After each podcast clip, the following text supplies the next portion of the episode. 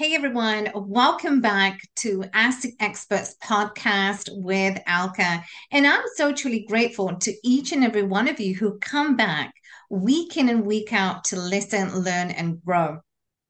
And as always, I so truly value your time. How many people would love to be connected to a high level expert that can help you to scale your business or your situation? My podcast, Ask the Experts, helps you to be connected to high level experts that can help you to scale and grow. Travis, welcome to Ask the Experts. Hey, thank you, Alka, for having me on the show today. Yes, you're welcome. Now, Travis, you have an incredible story. You have an incredible story. Why don't you start with us? Your backstory, how you got started doing what you are doing, and how the viewers can really. So, share with us your backstory. Oh goodness, how much time do we have? as much time as you want. Just, uh, just share with us. Uh, sure. So backstory includes the childhood that includes 36 moves, 12 schools, six states, five different foster homes, surviving two murder attempts, and being homeless before graduating high school, joining the military, and marrying my wife. That's like the super quick backstory version. I got started in business and podcasting with my last few years of the military mm-hmm. and retired last year. I now have two shows in the top 5% globally, a podcast agency where we run other people's production. And I'm the only podcaster that has a college accredited course on podcasting. That's great. Now you have, um, so you know, you've got this incredible story, like you just said. You know, having survived two murder attempts, you moved from six different states and different foster care homes. So most people, you know, they have um, when they have gone through this victim um, mentality you know you've gone through trauma hardships in your life it's very hard to imagine not to be a victim. But you came out on a positive note with a positive attitude. Can you share with us what shifted you? What transformed you to where you are today? Yeah absolutely. Uh, after the second person tried to take my life direct directly, I found myself in a place of contemplation. I'm sitting out behind my house and running through all the things in my mind. And when I came to, is that I understood that there was no magic apology that was going to take it all away. There was no one that could come up and say, you know, I'm really sorry, Travis, for all of this, and that was going to make it better. There was no government agency or person that was going to come save me that if i wanted something different in life that it, it had to be up to me and when you look at uh, the fabric of the US and what people complain about going to work or the stock market being up or down or who the president happens to be, mm-hmm. none of that stuff has anything to do with that person's mindset. I've done a, a lot of interviews on my shows. I'm over 200, I'm pretty sure. And uh, we got the chance to interview Dr. Lou Marinoff, who's a professor at City College in New York. City College has more Nobel laureates than any other university on the planet. So it's pretty easy uh, to see how he might come to some of these conclusions. He talked about that you can't be offended against your will, that nothing that you can do to a person can get them all into whatever mindset. It has to be done with that person's permission. That person has to give permission for the situation to be scarce, to be survival to be victim. It requires that person's consent to go there.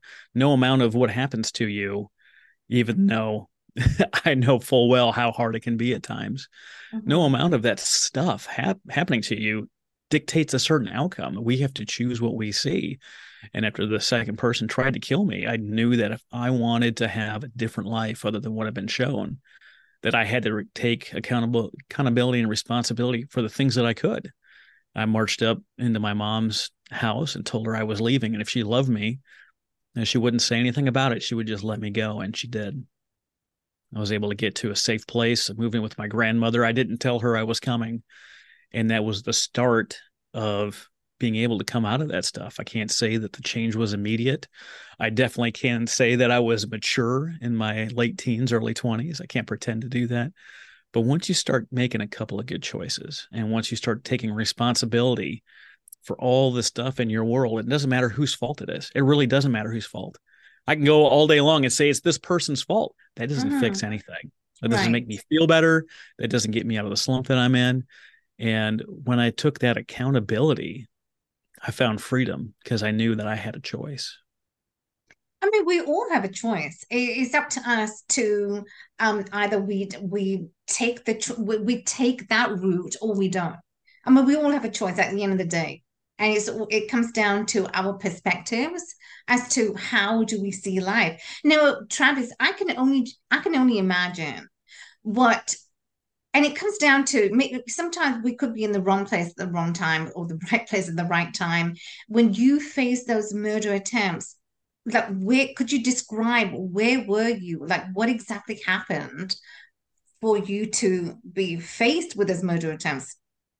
I i hate to sound like um like a victim but i did absolutely nothing. The first attempt was mm-hmm. by my sister in my house and the second attempt was by my mother when we were at the hospital together. Oh wow. Yeah. Yeah. Mm-hmm. Yeah. So yes, I mean, being a victim, I just as you said, you know, there's no point staying in that victim mode because we can blame all day long, but that's not that's not going to serve no one. So, Travis, could you describe the trauma? Now, people face trauma in various different situations. I've gone through trauma in my life. I've faced, um, you know, those dark times. And when we've gone through trauma, through hardships, that's the time when we begin to learn. That's when the change happens. Mm-hmm. Because and and I feel that you know it's those hardships that make us who we are today. It absolutely is. It I fully I fully agree with that. I know that we've all encountered people uh, that said, you know, I don't understand why I, I keep dating such crappy human beings. I don't understand what keeps attracting them. Right. In that situation, you were there to learn a lesson. Mm. And when you did not learn the lesson, you got the opportunity to again learn that lesson. Maybe it's having boundaries with yourself. Maybe it's enforcing your self worth. Maybe it's realizing that you're worth fighting for. And once you do that, those people won't be attracted to you anymore because they can't be attracted to you anymore because you're not letting them be attractive to you. It sounds a little crazy, especially if someone is listening to this in a in a hard situation right now. Mm-hmm. I can mm-hmm. I can feel the anger welling up in them. Like Travis, you don't know what the heck you're talking about. I do. I get it. Mm-hmm. I woke up. I took my mom to the hospital in the middle of the night for mental health problems, and I woke up and she was straddling me with a pillow, trying to smother me. Wow. Me keeping myself in that situation, you know, not moving out like I did a few months later when I was 16. Like I could have chose not to do that, not to fight for my life. And had I done so, had I not done that thing that I did, I would still be in that situation. My sister went through largely the same stuff I did. I'm sure she has some different stuff, but she never took responsibility for her lot in life. And I happen to do so. And you can see the clear trajectory differences between my life and her life. And I'm not saying that I'm better than she is, mm-hmm. but she's still in a place where she can't or won't accept any of the responsibility. And until that happens, her life's not going to change. And you know what? And I love that change. So when we talk about change, change is all it comes down to how do we perceive? You know, how do you perceive the change? And we have to make those shifts. Oftentimes it comes down to making those hard decisions and like you said you know setting those boundaries. And when we set those clear boundaries uh, like you know dating those wrong people and you know we might be saying well how do i keep attracting that same guy or that same girl? Is it because we allow ourselves to be to put ourselves in that situation to attract those people the wrong or the right kind of people.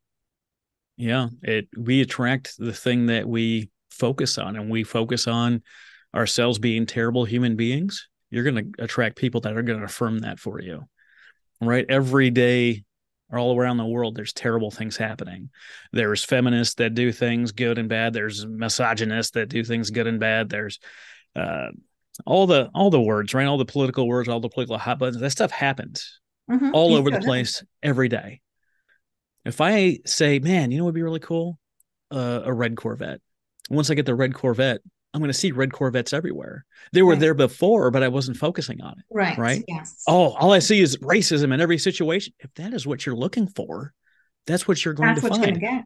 Yes. Oh, there's just terrible guys. I can't meet a good guy. You're focused on terrible guys. And because you're focused on terrible guys, that's who's going to show up.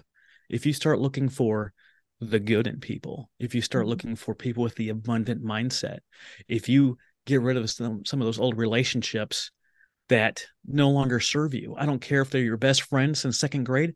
I don't care if it's a family member. No amount of shared history or shared DNA gives anyone the right to treat you poorly. And a lot of the times, that person we see in the mirror every day, they need to be held accountable for their shit. I know I give myself some bathroom mirror therapy every now and again. Like, what the hell are you doing, Travis? You know, I don't advocate hitting yourself, but you gotta you've got to take control of that stuff. Right. We have yes. this subconscious. Uh, I'll, I'll wrap it up just in a sec here. Uh, you've got a subconscious that only tracks that there's one single person living on the entire earth, and that's yourself. So anytime you say or think anything negative about somebody else, your subconscious thinks you're talking about yourself. Yes. And they're like a bouncer at the club clicking people that come in, only they're clicking the good things and the bad things you say about yourself. And if that negative stack about yourself is taller than the good stack, guess what? You're going to continue to operate and treat yourself poorly because yeah. you haven't got enough good clicks yet that you can do for yourself. Mm-hmm. That is so true. And amen to that because you know what? At the end of the day, it comes down to your self worth. I feel it comes down to your self worth. Most of us don't have the the highest self-esteem and the self-worth and the self-esteem if you have the low self-esteem then this is where you the attraction attracting the wrong kind of people because you have that low self-esteem about yourself yeah. And even and I, even having it is one thing. What we have happen, and I noticed this with uh, my wife throughout the years, is mm-hmm. I would tell her that she's beautiful, funny, brilliant, all these things, and she would tell me, "You're only saying that because you're have because you have to because we're married." Even people that that have poor self worth, there's people that tell them wonderful things about themselves, and then they brush it off like it's not really true. How many times do you know someone that watches those rom coms and be like, "Oh, if someone magical like that was in my life, it would just be better." Right. And then in the same day, you're telling the person at work that's giving you a compliment that they're full of shit and they're wrong. The exact mm. thing you just asked for during the movie is given to you in real life, and you shoo it away. You said, "That's that's not me. I don't deserve that." You can't one want the one and deflect the other and expect to get what you want. Exactly, because they're both the same things. They but are. We but we don't see it. We, we don't see that. We don't. And I've, I've been in that situation myself. I used people's negative views about myself, what I couldn't do because I was a foster kid, or what I couldn't do because I had a broken family, or what I couldn't do based on all the stuff I've already talked about. And I use that, that negative energy as fuel for me to do all the stuff that I did. And when I started really doing good things, I found out that compliments actually tripped me up because I didn't know how to take it. Because yes. as far as I knew, my whole life, everything was negative. I know how to use the negative comment. And you're like, hey, Travis, you're doing really good today. I would like walk into a table or like bump something off the countertop because I didn't know how to take it. I didn't know how to handle an actual compliment. There's there's words out there that can help anyone struggling with. It's thank you with mm-hmm. a period, not thank you and some kind of qualifier. Oh, nice shirt. Thanks. I got it for a dollar. Thank you is a complete sentence and all you need to say. You don't have mm-hmm. to qualify this thing good or bad or otherwise. Get rid of those qualifying words like, oh, I love them. They're really nice. Nice means you're unremarkable and nobody is going to remember you. Well, you know, I'm just going out to dinner with family, just going out to have dinner with the people that love you the most. Yeah. Get rid, of, get rid of those words. Let me be honest with you. Let me be honest with you. If you're using that line, were you lying to me all the rest of the time we've been talking? Get yeah. rid of all these qualifying words right. that discount you as a person It's not cool. Oh, I'm sorry. You didn't make a mistake at all. You bumped into me. It's a crowded place. The word you're looking for is excuse me, because sorry implies you did something wrong mm-hmm. when you did nothing wrong. Exactly. So that is so true. You know, when you look at it though from that perspective, it really is. Um, so you know, asking those qualifying questions. So when you talked about when you were in the foster care home, and um, you know, that's when for some people those situations happen where they are perceived themselves that you know i'm not worthy or i can't i won't excel too much how many years were you in the foster care system that is a great question that I don't quite have the answer to. I know I was in five different homes, but I went in and out of homes depending on if my mom was in or out of the hospital for her mental health. Mm-hmm. Right. So I, I was in eight foster or five different foster homes, but eight times total. I can't remember, you know, in the early 90s when I was a kid, like how long I was there or why exactly. And they didn't exactly tell you that stuff up front. You know what I mean? Right. Right. Yeah. Okay. So do you feel that being in the foster care home and or any um, you know, if you were in that broken home that most people you know do come from that this actually helps you. And you talked about just now that you know it actually help you to build yourself to actually you know the hardships that we have gone through really helps you to understand you and really helps you to, uh, to how to nag- navigate through life. But do you think that it really helped you to propel through life number one and how did it did it help you with the tools that you needed to succeed in life uh, it did exactly that right? If you look at the world at large, if you look at uh, the millionaires out there, let's let's take a look at that group that I used to hate. I remember being in a trailer park and seeing those nice houses and just assuming, right, mm-hmm. that they were terrible people because I was in the situation that I was in. I can understand how people would see that. 85% of millionaires are first generation, which means they've built it all in their own lifetime without getting an inheritance or anything else. Right. Over 80% of the world leaders out there that are elected grew up in abject poverty with tons of trauma. Mm-hmm. Trauma can hurt you, it can disable you if you allow it to. But right. if you use it instead to propel you, we are the highest performing, most achieving badasses on the planet.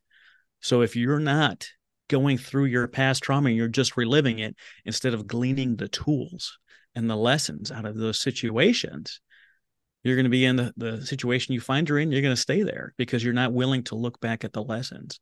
All those foster families, I can't say anything bad about them. I got into some great homes. I saw some great relationships, and it was the only model I had for healthy relationships growing up it was far superior to the house that I was living in. Now, of course, that situation is not the same for everybody, but maybe it's just because I've always been a positive guy and I looked for the things that were positive. Some of the things moving around really did for me is it allows me to be very comfortable in any situation. It allows me to make friends very quickly. Yes. It allows me to have excellent navigation skills because of all the different towns and cities I had to learn to navigate through right? It helps me remember names because I've met so many people. It helps me look at problems differently than everyone else did because within all these families and all these communities and all these cities, they were solving the same problem in different ways. There is not one road to any solution. There are many roads to the solution, but you have to be open to seeing what they are, why they work, and how one might be more appropriate tool for this situation.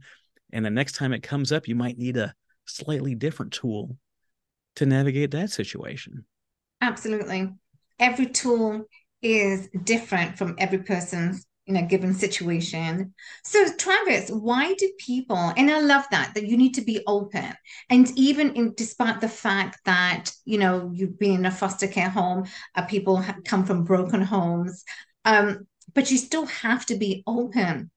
If you're just closed off, given any situation, you are not going to, uh, you know, at, on a subconscious level, as we know, you're not going to succeed because you're not willing.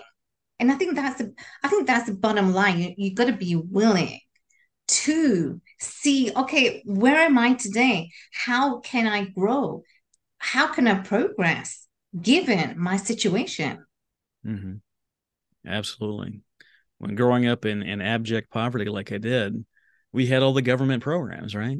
Mm-hmm. Welfare, child support, food stamps, SSI, Social Security, um, alimony, food stamps. Like we were on, it's like the American dream, right? Seven streams of passive income, right? Isn't that the right. dream? Yeah. I know that we received those things, and I knew that I mm. that couldn't be my life anymore. I mm. knew that I had to do something, that I had to work hard, whatever hard looked like at the time. Yes. When I graduated high school, I was working three jobs, five days a week, make ends meet to make sure I would never end up in that spot again. Mm-hmm. When I got approached with a, a, fairly decent job in a town in a town of twelve thousand to go work at the college as a as a maintenance guy, the the the idea was good, but I didn't think the job was good. Even though mm-hmm. this is like mid '90s, and I would have been making 18 bucks an hour with a high school diploma, which is in a little town back then, that's like an insane amount of pay raise, right? I couldn't see the vision because the guy that shared it with me didn't share the vision, right? I didn't mm-hmm. understand what he was seeing. He showed me this piece. It was my dad. He showed me this piece, but I couldn't see the vision that he saw. But right. I understood the concept. So instead of going to work uh, as a maintenance guy at the community college, I went to work with the U.S. Navy working on ejection seats, and that allowed me to get within a system that I could use, know what the rules are, and just like any other game, once you know the rules, you can learn how to beat the game. Right? I knew that if I showed up with a you know good looking uniform with my haircut and a great attitude and willing to work, right. that it was going to work out for me. That the the steps to success in that organization were clear and laid out. I just had to be willing to do the work. Exactly. And so many of the people that are there, they're not they think that the next pay raise is some responsibility that they're not yet mature for. So they don't study, they don't do the things they need to do to get that promotion. All the while, their families are suffering because you're technically on a fixed income and they're not putting the effort in to make their family life better. I can say that to anybody in any situation. And people are like, no, I'm working my tail off. If you're working your tail off and it's not successful, then you're doing the wrong things. The effort mm-hmm. is in the wrong area you're doing the stuff that doesn't get you paid more, that doesn't get you recognized more, that doesn't move you up to that office you want, that dollar amount you want, the mansion that you want, the car you want, whatever that stuff is, if you're not doing the things that get you there, right? I retired from the Navy last year. I've got uh, plenty of money coming in for my retirement in the VA. I don't have to work. I could if I wanted extra, you know, scratch. I could go work at 7-Eleven, uh, you know, overnight and be making like 150 grand a year with all that stuff added together. But that's not what I want my life to look like. Right. In order to get the life that you want, you uh-huh. have to know the life that you actually want. Do you want to right. wake up and hop on Zoom and have a great conversation with Alka? Fantastic. You can't do that if you're working a nine to five. I checked. She doesn't have any time slots after the workday, right? You missed that opportunity because yeah. she's not available at that time and you're not doing what you can to put yourself in the position to be a guest on her show. Exactly. Success leaves clues, and it's up to us to search those breadcrumbs, to search for those clues. Because if we're not searching, and like I said, you've got to be open. You can only search those breadcrumbs, follow the breadcrumbs. Where do they lie? And if you're willing to do that, mm-hmm. as you mm-hmm. said, do whatever it takes. You did, you took, you did whatever it took to get to where you are today. So yeah. I commend yeah. you, Travis. I really do. I, you know, hats off to you for everything that you have gone through, the hardships, the trauma, like I have gone through. is not easy, but you know, today where you are. So that's absolutely amazing. Success, yeah, absolutely leaves clues. And as you got into the naval, you know, you were a naval officer, what defines a good leadership? Oh, that's a great question. The the key I want I want to touch on the breadcrumbs a little bit. Yes. When mm-hmm. when you were saying that stuff, and thank you, by the way, for that wonderful wrap up. You're welcome. Um, but Travis, you don't understand. My boss is an asshole. Well, guess what? you learned ways to not be a good leader. And when you move forward, you won't use that particular thing. But something that person did got them to the position that they were in. And if you can figure out their secret sauce for getting there, whether you like the guy or not, right? Whether he's a pain in the backside or not, right? He has a clue to show you what you need yeah. through all the moves from all the different jobs that I've had. I've, I've I don't know how it happened. I've been a leader at every job I've ever had since I was 15 on up. Everywhere That's I end up working, I end up being a leader. I don't know how it happens, but I do know that people have different motivations, right? Mm-hmm. Well, I need to get the job done. That has nothing to do with anyone's motivation for anything. It has nothing to do with anything. What does that person want? What does that person need? What does that person aspire to?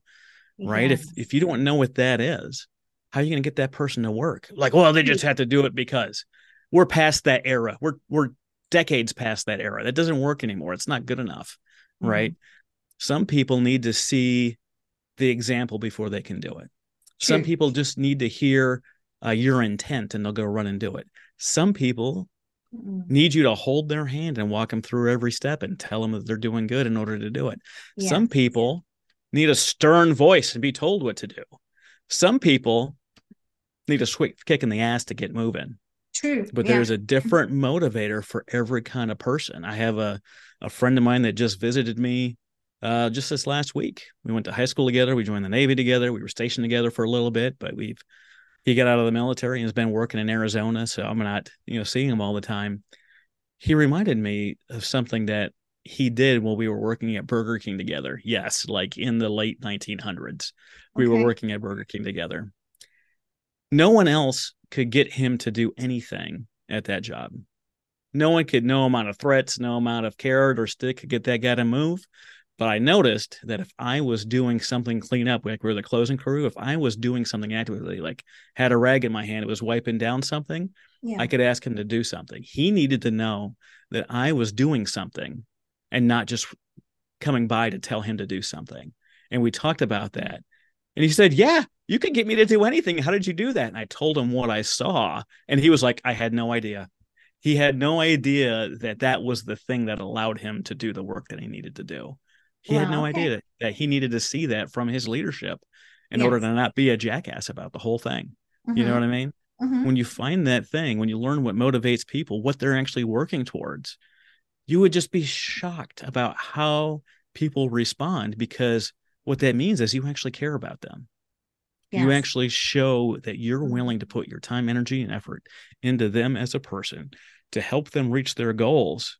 Why wouldn't they do everything for you? Absolutely. And that comes down to being in the right environment because your environment plays a huge role too. Whether you're mm. in, in the Burger King, uh, in that industry or whether you were in the Navy, your environment doesn't come down to your boss or your supervisor, although that does help. And I'm, I'm sure in the Navy, you know, it requires a lot of discipline. I'm sure there were times when you had to uh, you know, you were disciplined and having to wake up early. And I'm sure that sort of brought back, did that brought back any kind of memories when you, when, when you were in the foster care home? And I'm sure in some homes, you know, they ask you, well, you got to get up early, you got to do your chores. Was that uh, in any moment that came back to you as a reflection when you were in the Navy, when it comes down uh, to discipline? So surprisingly, no. I've generally speaking have been good at taking care of my responsibilities. Okay. I find that every time that I don't, that it creates a problem immediately. Anytime I'm like, you know what, I'm just not going to do it the thing today, like it blows up in my face every time. Every time I try to shirk responsibility, even in the slightest, it's like, no, you were here. You are meant to be responsible. You have to do the thing. Mm-hmm. But here's the deal, right? In the military, as you might imagine, there's a lot of things that suck. And we have a yeah, saying in the military. Yes. We have we have a thing that we say embrace the suck. Everyone understands how crappy it is. No one in the room made that decision. It, it came down from on high. Mm-hmm. And you have to get it done regardless, right? So Absolutely. as a leader in that position, mm-hmm. I'm doing the debrief, I'm talking to the crew, whatever the thing is, and be like, hey, here's something I know is going to suck. We have to do this. Mm-hmm. Yes, it sucks. Yes, I'll be there with you and we'll get it done. I know I know it's awful. But Nothing can it. be done. It's got to be done. It's within the rules. Everyone know this, and it, it's our turn, so we got to do the thing. That goes so far, right? When you're working with the people to let them, you're you're acknowledging the pain that they're going to be in. Mhm. You know, Yeah. without a doubt, most of the time, like aircraft maintenance, plane breaks, right? The officers aren't doing anything. We're not qualified in maintenance. For me, I had 11 years as a maintainer. I knew exactly how to fix a lot of this stuff. And Is sometimes I would get a chance. started?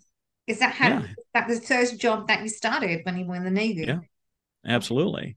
So that gave me a lot of credibility. We had a we had an airplane that was uh, broken and needed fixing, and the job as the officers is kind of to swing by, give them a little, hey, you're doing great, maybe bring them some food, right, cold water, Right. whatever the thing is, Uh-huh. and largely stay out of the way, right, because a lot of the form, not, a lot of the officers they don't have that kind of training. I Mhm. did. And I happen to knew the flight engineer from when I was enlisted. I've known him for like 10 years or whatever. They're working on a thing called safety wire. Safety wire is you have a, a bolt with a little hole through it, and you put wire through that and you twist it off and you tie it to the bulkhead. You tie it to something else so that bolt can't move. All the forces of flight, you know, the thrust, the land, all of that stuff, these things would shake loose, right? So safety wire is a huge part of what we do.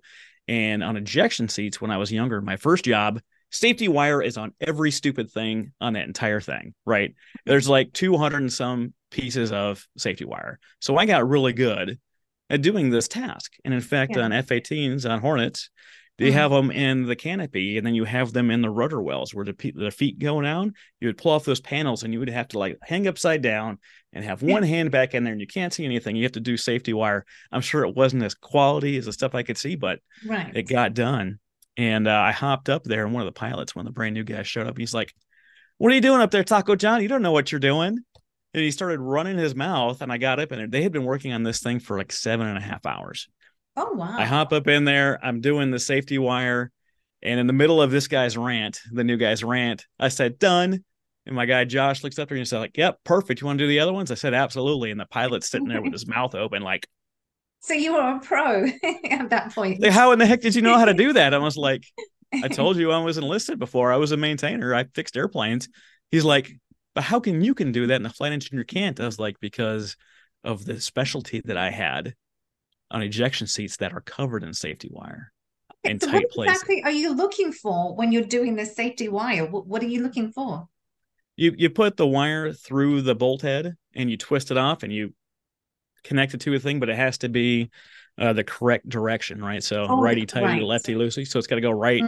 Mhm. so it can it can be messed up but people couldn't get uh they couldn't get their hands in there i've got little kid hands come in handy for this specific task I'm sure it does. and and i've done and it wasn't in a place you could see so if you didn't have the experience of not being able to see and do it you were going to do it but it would look like crap and if it looks like crap if it's all you know if it's not a Mhm. tight spiral it won't work so they would Right. keep doing it and putting it up there and they would go and look how it was and they're like god we can't do that then you have to cut it off and try it again and, tr- and they've been doing this for like seven hours Mhm. and i was able to use something that i learned more than a decade before that point uh, to get it done to get my crew the rest that they needed to to stop the loudmouth from jacking his jaw right and uh, and to Yeah. get my crew you know build a little credibility credibility with the crew that if Mhm. i had a skill Mhm. that i could lend in and help out with that i was going to do it that i wasn't going to sit on the sidelines that i was going to take the action needed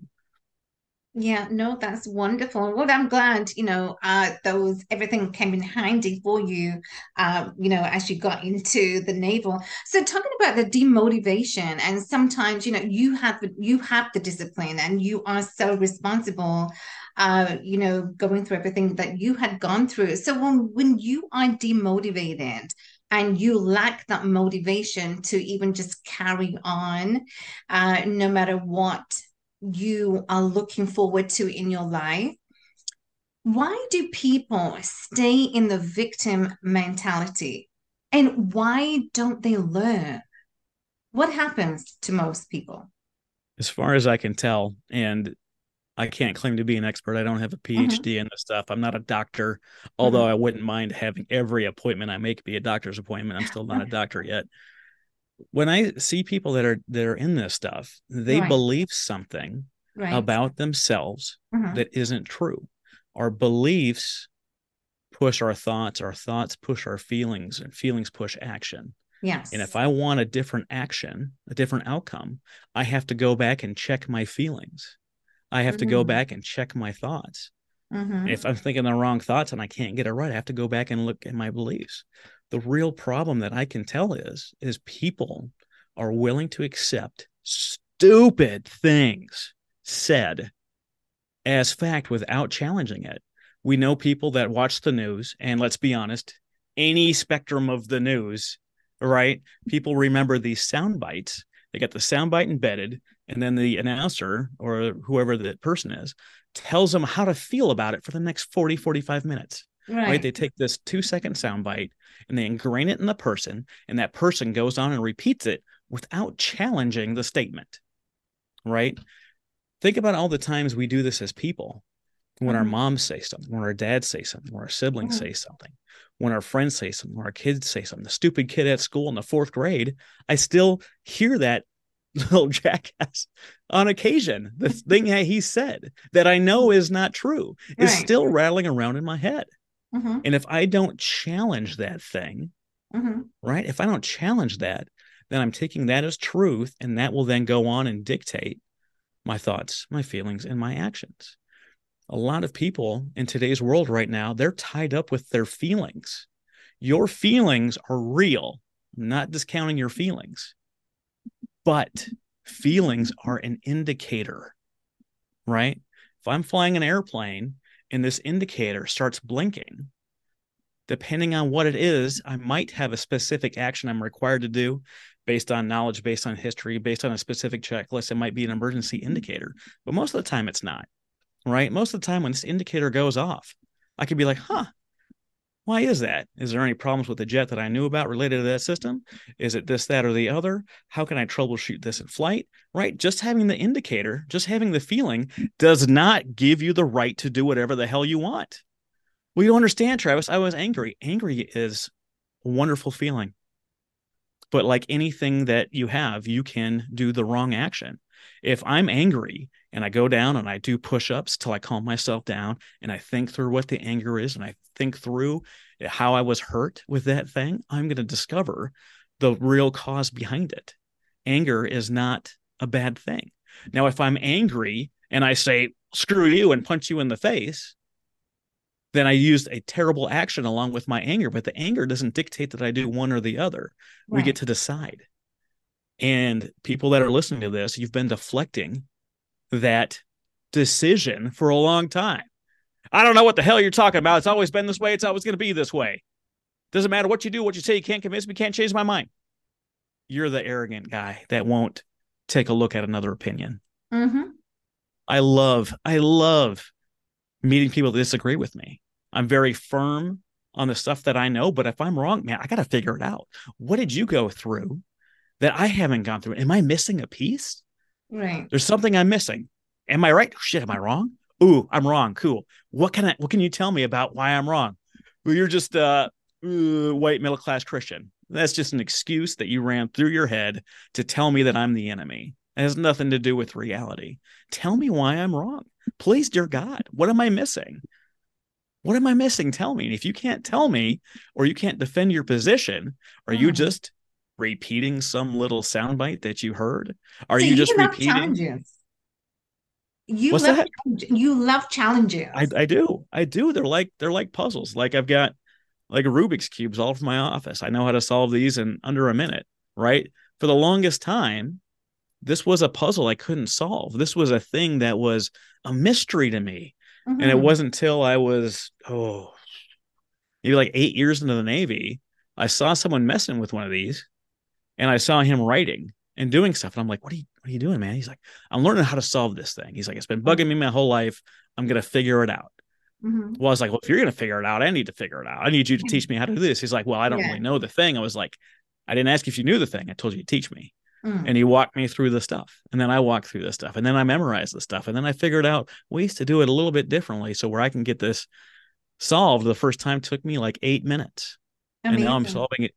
I could solve it under a minute each time. But if you don't accept the challenge, if you don't if you're not willing to look at the thing and how that thing is done or why you feel that way or what the right. belief is yes if you're not looking at challenging yourself then you're going to keep going your bullshit 9 to 5 job that you hate to get mm-hmm. enough money for beer cigarettes weed for the weekend you're going to hang out with people that are not improving their self circumstances in any way shape or form you're going to go back to work monday wonder why your life's so terrible your life's so terrible because you let it be terrible and I know that's going to hurt somebody's feelings. And guess what? Your feeling is valid, but maybe your thought is lying to your feelings. Maybe your beliefs are lying to your thoughts, getting this indicator that was never meant to be there. But because you haven't challenged it in yeah. so long, you feel like you don't have a choice when mm. you really do. When you really do. When you change the people that you hang around, if you trade out the scarcity minded people for abundant minded people, mm-hmm. you will be surprised how your life changed. Travis, that's just not how it works, man. That is that is utter bullshit. That's not how it works. Yeah, you move somewhere and everyone you meet has got a hot rod, you're gonna buy a hot rod. If you fall into a group of people and everyone goes to the gym at 5 a.m., you're asked to go to the gym at 5 a.m. Right. If you hang out with a crowd that goes to the casino every weekend, you're going to be at the casino every weekend. Uh-huh. Stop pretending the people that are around us don't poison us.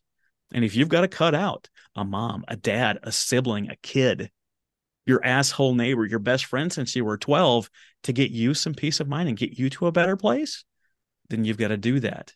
Otherwise, you're just allowing the vampires in to suck the life out of you. And you might as well not even be here because you're not contributing to anyone in any way, shape, or form. You were allowing yourself to be victimized by everything. Mm. And that's where people start to take things personally because, you know, they've been programmed to uh you know the, the, the mentality the mindset oh you know i'm not good or i i won't succeed i'm not worthy it, which is what we started to talk about people who attract the wrong kind of people each and every time is because how we are feeling internally uh, mm-hmm. uh, that's how we attract people on the external and so, Travis, why do people, we talked about the victim mentality. Why do people stay in the victim mindset? Why don't some people learn from their mistakes? Do you feel the rejection? Why do most people on that front, why do most people you know they can accept rejection. Why are they afraid to start a business for example or start a podcast or launch a book? Why are some people afraid of being rejected? It's so much easier to say it's someone else's fault than to take a hardcore look at yourself. Mm-hmm. it could have been like you know what alka I can't be on your show. You send me a message on Facebook Messenger. Now you want me to email your link. Why didn't you just send the calendar link right there on Messenger? Right? I could have made a big stink about it. And that would tell you a lot more about me than it ever would have about you. Right? I could have said that if she's a if she's a podcast professional, it should be done this way. Who am I to dictate how one professional does their business or another, right? It has nothing to do. The real question is, is why would I put energy into that situation? Hmm. Oh, you know what happened, Travis? He cut me off in traffic. I was like, have you ever cut anyone off in traffic? Oh, yeah, but it was never intentional. So do you think that guy that cut you off today intentionally saw you and was like, screw that guy? Or do you think he's just driving and he needed a little grace on the road the kind of grace that you expected when you do it to other people well uh well you don't understand travis it happens to me all the time because you attract the thing that you're focused on and if you're mm. focused on all the idiot drivers out there, as soon as you pull out, they're going to come up right next to you. If they were behind, they're going to speed up and catch you. And if they were ahead of you, they're going to slow down just to be there because you asked for them. You asked for all the idiot drivers in the area to come mess up your day. Right. Do you know what I think when I drive? That's going to be think? easy. That it's going to be free flowing. That I'm going to be able to let people in and they're going to get to where they need to go to. And if they slam on the brake shorts, I'm going to understand that they may be trying to get somewhere and they're not sure how they're going to do it and give them a little grace. How do you think my drive compares to that other person's drive? Absolutely. Yeah. It's freaking magic. And I'm gonna I'm gonna ding on my wife. I learned all that my kids started like like cussing and saying weird stuff in the cars because they're riding with my wife who thinks people in other cars can hear her. So I remember, I can't remember how old my son was. He's 15 now, but this was a couple years ago. Well, no, it's been like like 10 years ago when he was like five. Okay. Right. So I'm driving in the truck and someone pulls out in front of me and like ends up stopping short and like we're you know at the full extension of the seatbelt and instant i slammed on the brakes and that person pulled out my son's like really? From the back seat? I said babe what do you teach the kids when you're driving around? He was taught by my wife to talk to other drivers in a negative way. Right. Right? And if he doesn't challenge that opinion when he starts driving yes. he's going to feel the same way that he was trained. Mm-hmm. And there's no reason to think otherwise the person that he loves and cares for most in this world has taught him how to do something why would he assume there's any better way to do it Absolutely, exactly. There's always a right way and the and the wrong way. It depends which way you want to go. Travis, you know, you just talked about that. Okay, so how do you even like set your mindset? How do you prep your mindset? And I want to share with you because as I was getting ready for this interview, I put on classical music because mm. I wanted to really relax my mind. And oftentimes, you know, I could be listening to you know, some kind of pop music, but I wanted to today to put on classical music. And we talked about the mindset, how you put yourself in the right mindset. You know, talk about your son. Um, you know, he's going to react the way because that's what he's seen. And we we are as you know, we always have a um jump on what we see from adults, you know, kids mm-hmm. that is. So you know, setting your mindset in the right way possible is truly going to elevate you. And I want to talk about, uh, Travis, how did you develop and build the wealth mindset? Because today you have a great success. You know, you've got a podcast show. And so you are living the life of success. But can you share with us how did you develop the abundant mindset and you know we are in the group with laurie so how did that happen that you are now building or you began to build your life in the way possible that you are just leading today absolutely i'm going to dive into this i want to give like a precursor yes. that this took me years probably decades to refine. I'm sure I'm still refining it. I'm not going to pretend sure. that well, everything I mean, in my life is yeah. wonderful, right? Yeah. Everyone's got a bad day. My back hurts. You're taking too long at the checkout. Screw you, dude. Hurry up.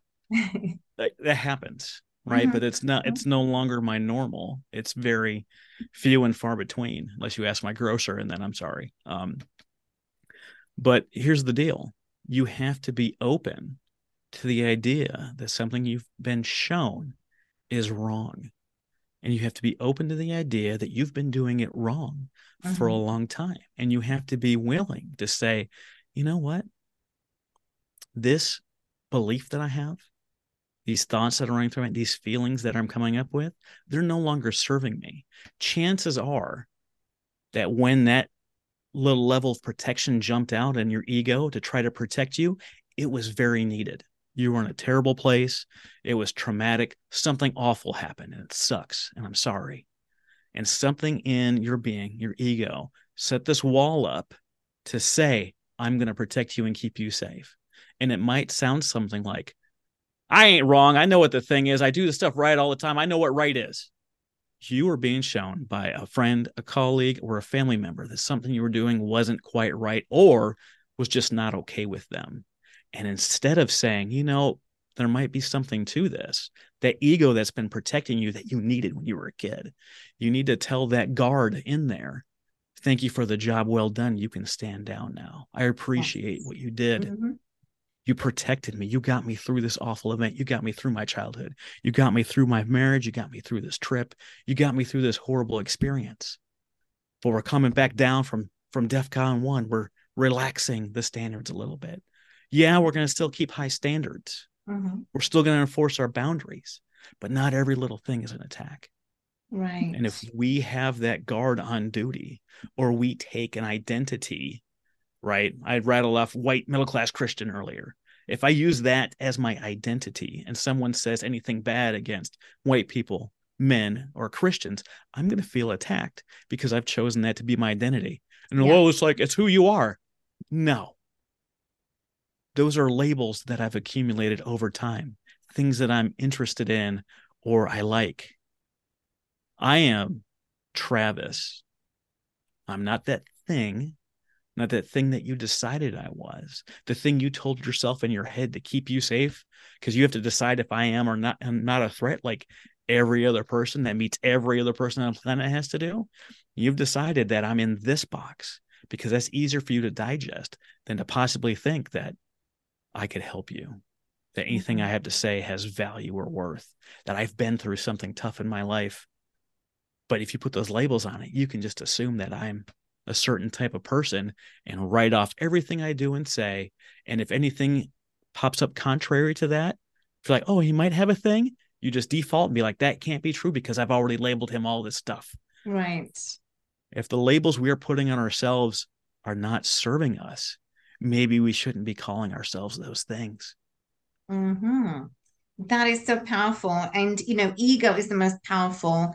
Um, you know, that it is so powerful, but, you know, which is edging God out. And so why would we want to do that? So my final question, Travis, everything that you have accomplished today, that's fine. I truly commend you. So congratulations. But everything that you have accomplished, I'm sure there's more that you are going to be accomplishing. If everything, your files were deleted tomorrow, okay, everything that you've done and they were deleted tomorrow, what are three things that you want the viewers to learn from your teachings? Well, I got I've got a list of four things in this really Okay. quick. Four is fine. I've used I've used this in so many situations. Yes. I, I can't even fathom how this could not help everybody. I show up with a great attitude, provide value, and take responsibility for my stuff. End of list. Amazing. Amazing. With that being said, this powerful conversation that we've had, Travis, I truly want to thank you. Where can people reach you? Where can they connect with you? They can find me on Linktree at Travis D. Johnson. One word, no special characters, none of that stuff. In that link, it's got the link to all my socials, my email, my phone number, all the stuff I do, and all the places to go. But it's so hard to rattle those off when you could just go to one place, Linktree slash Travis D. Johnson. Amazing. Well, thank you so much, everyone, for tuning in. What an amazing, powerful conversation with my amazing guest today, Travis Johnson.